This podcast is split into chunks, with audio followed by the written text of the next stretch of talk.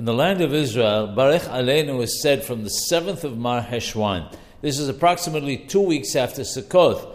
In the diaspora, however, it's not based on the Jewish calendar, but comes 60 days after the Tishri Techufa, the season based on the solstice and equinox. The reason why Barekh Aleinu starts later outside the land of Israel is because the need for rain in the land of Israel starts earlier than it did in Babylon, which is now Iraq, where the rules were instituted.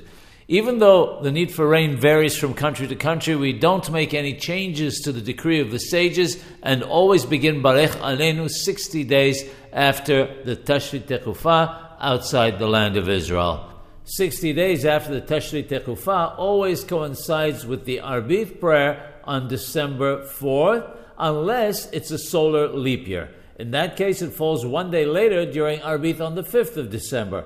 In a leap year, when the 5th of December falls on a Friday, the first time that Barekh Aleinu is recited that year is during the Arbit prayer of Motzei Shabbat, Saturday night, which then is the 6th of December.